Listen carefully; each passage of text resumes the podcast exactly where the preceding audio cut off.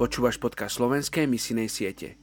Ak je Ježiš Kristus Bohom a zomrel za mňa, potom nemôže byť pre mňa nejaká obeta príliš veľká, aby som pre neho priniesol. CT Stat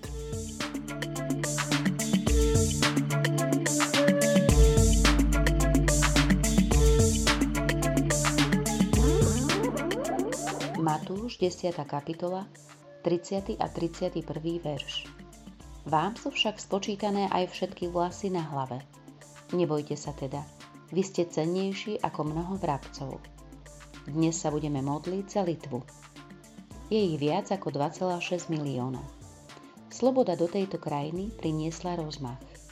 Dvere pre evanílium zostávajú taktiež otvorené.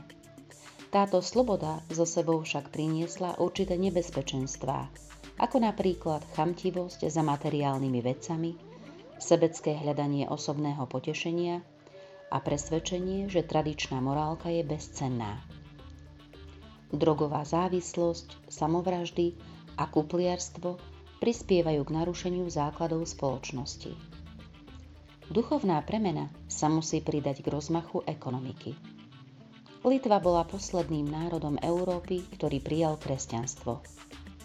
V litovskej spoločnosti má hlavnú úlohu katolicizmus, avšak zatiaľ sa nevymanil zo starého spôsobu myslenia a nezačal sa zameriavať na zbožný vplyv v spoločnosti. Len asi šestina katolíkov navštevuje bohoslužby každý týždeň. Je potrebné takisto spoločenstvo a akceptovanie aj ostatných kresťanských denominácií. Dnes tu existuje niekoľko františkánskych, charizmatických a evanielikálnych sietí, ktoré presadzujú prostredníctvom svojho mladého vedenia nové myslenie a čerstvý duchovný život. Oče, dnes ti predkladáme Litvu. Ďakujem ti za túto krajinu, kde prišla demokracia a sloboda.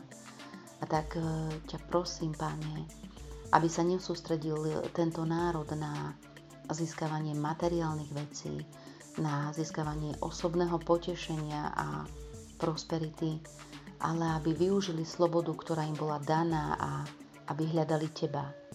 Tak ťa prosím, Páne, aby evanílium, ktoré už tam má otvorené dvere a je zastievané, aby prinieslo ovocie. Prosím ťa, Páne, aby ľudia odovzdávali životy Tebe a aby prechádzali učenickým procesom, aby sa z nich stávali vodcovia, lídry a aby sa zakladali zbory.